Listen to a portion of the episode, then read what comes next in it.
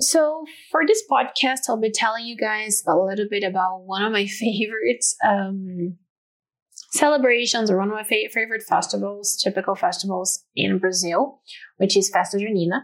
I absolutely love it. So Festa Junina is the festival that happens um, around June or July in Brazil. It started as a pagan celebration for the winter solstice, but the church ended up changing that into a religious holiday, of course, to celebrate Saint John. So I don't know, people care about the history of this celebration as much. I think today the meaning of it changed completely. So I think today people just do it to party and that's it. It's not a celebration for a saint anymore.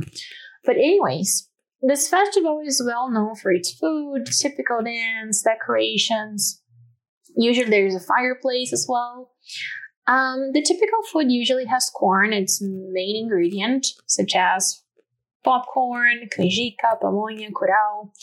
All of this is very hard to translate to English because I don't think there is such a thing in um, English speaker countries.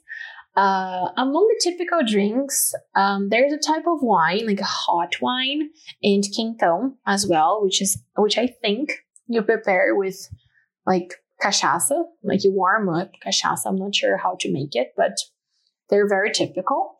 Um, as I mentioned, there's also a typical dance, usually performed in pairs, with the whole narrative around it. There's a whole story behind the dance.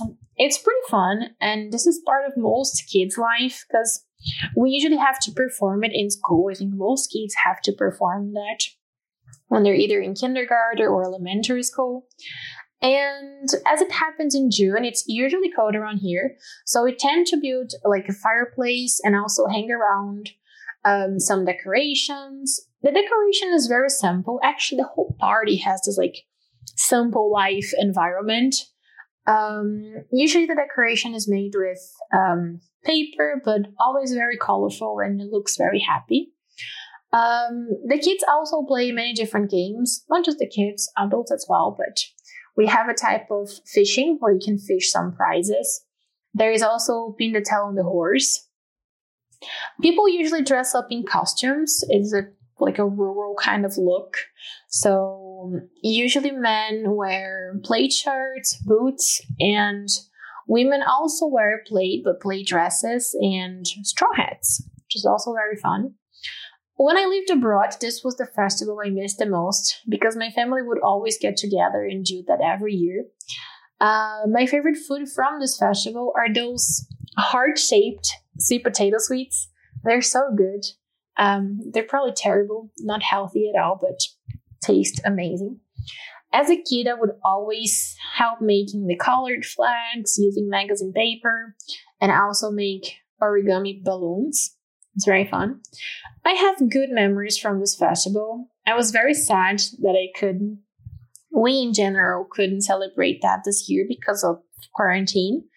Uh, but hopefully next year we have the opportunity to get together and celebrate that. And Brazil is, a, of course, a very rich country when it comes to culture, folklore, um, festivals, and all of that.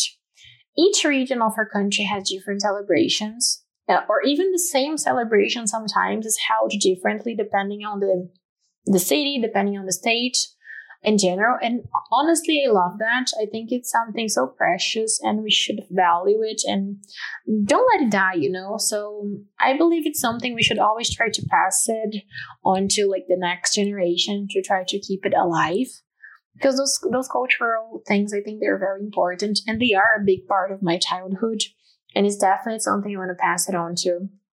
I don't know nephew nieces my kids one day. I think they're very important. I think it's a nice tradition to continue